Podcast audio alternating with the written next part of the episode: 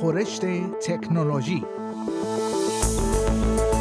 خورشت تکنولوژی یک پادکست هفتگی به زبان فارسی از رادیو اسپیس فارسی است پادکستی که در آن از گجت ها یا ابزار تکنولوژیکی جدید گرفته تا نوآوری های جدید در جهان فناوری و یا حتی ویدیوها و اخبار داغ در شبکه های اجتماعی می‌پردازیم.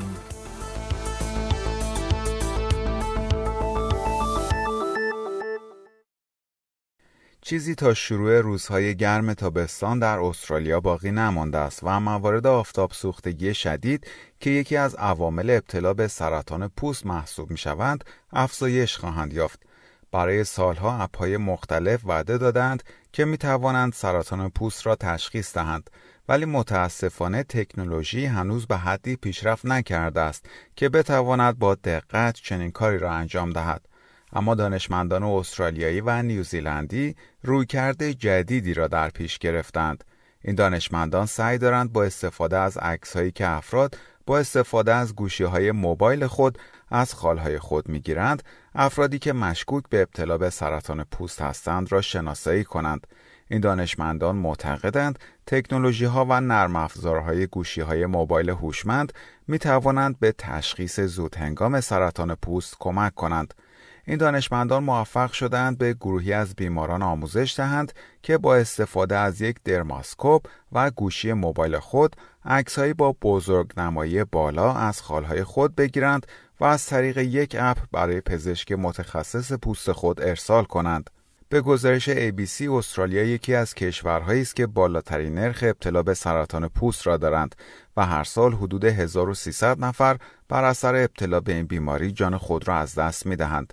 نتایج این تحقیق که توسط دانشمندان دانشگاه های سیدنی، کوینزلند، اوتاگو، موناش و مؤسسه ملانومای استرالیا انجام شده در نشریه درماتولوژی انجمن پزشکی آمریکا منتشر شده است.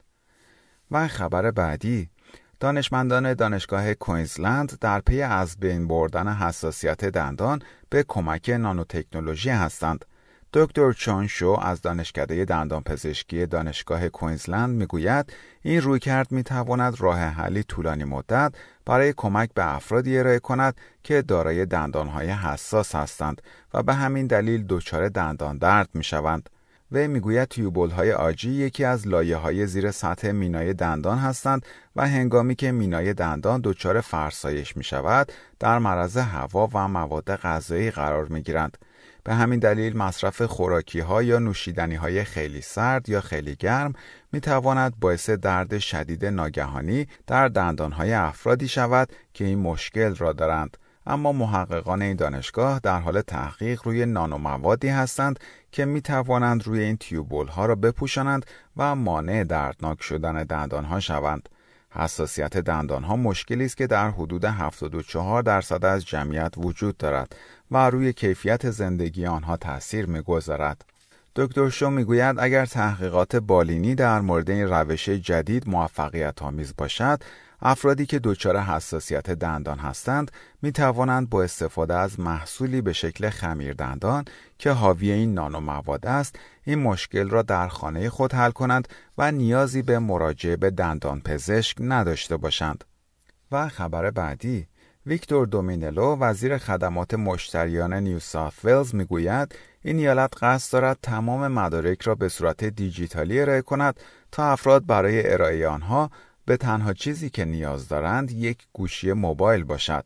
به گزارش 7 نیوز پس از عرضه گواهینامه های رانندگی و گواهی های واکسیناسیون به صورت دیجیتال این ایالت اعلام کرده است که از سال آینده گواهی های تولد و گواهی های کمک های اولیه را نیز به صورت دیجیتال ارائه خواهد کرد. این ایالت همچنین در حال کار روی یک کیف دیجیتال برای مدارک آموزشی است که افراد قادر خواهند بود تمام مدارک تحصیلی خود را در آن نگهداری و ارائه کنند. آقای دومینلو می‌گوید شما کلی مدرک دارید ما در حال دیجیتالی کردن آنها هستیم تا آنها ایمنتر و قطعا شخصی تر شوند. وی می‌گوید داشتن این مدارک به صورت دیجیتال خیلی مطمئنتر از داشتن آنها روی کاغذ است. آقای دومینلو می‌گوید وقتی کسی از یک کارت شناسایی یا مدرک شما یک کپی می‌گیرد شما نمی‌دانید آن کپی سر از کجا در میآورد. ولی در دنیای دیجیتال افراد فقط می توانند به مدارکی دسترسی داشته باشند که اجازه دارند. و اگر یک نقض در این خصوص صورت گیرد شما اطلاع پیدا می کنید و می توانید اقدامات لازم را انجام دهید. و خبر پایانی برنامه خورشت تکنولوژی این هفته. هفته گذشته در دانشگاه آکسفورد از رباتی رونمایی شد که می‌تواند شعر بگوید و آثار هنری خلق کند. به گزارش CNN این ربات که آیدا نام دارد شباهت زیادی به یک انسان واقعی دارد و توسط دانشمندی به نام آیدان ملر در دانشگاه آکسفورد اختراع شده است. این ربات در مراسمی که در این دانشگاه به مناسبت بزرگ داشته 700 سال درگذشته دانته شاعر ایتالیایی برگزار شد به اجرای یک برنامه پرداخت و شعری را خواند که در پاسخ به کمدی الهی دانته آماده کرده بود. وی با استفاده از الگوریتمهایش و یک بانک کلمات موفق شد شعر خودش را بگوید. آقای ملر می‌گوید چیزی که او و همکارانش در پروژه ساخت آیدا یاد گرفتند این نیست که آیدا چقدر شبیه انسان هاست بلکه این است که انسان ها چقدر رباتیک هستند. در پایان برنامه خورشت تکنولوژی این هفته از شما دعوت می‌کنم برای تماشای برخی از ویدیوهای جالب در مورد تکنولوژی به صفحه اینترنتی برنامه فارسی رادیو اسپیس با آدرس sbs.com.au مراجعه کنید. شما همچنین می توانید پادکست های خورشت تکنولوژی را دانلود کنید و در هر زمانی که خواستید آنها را بشنوید.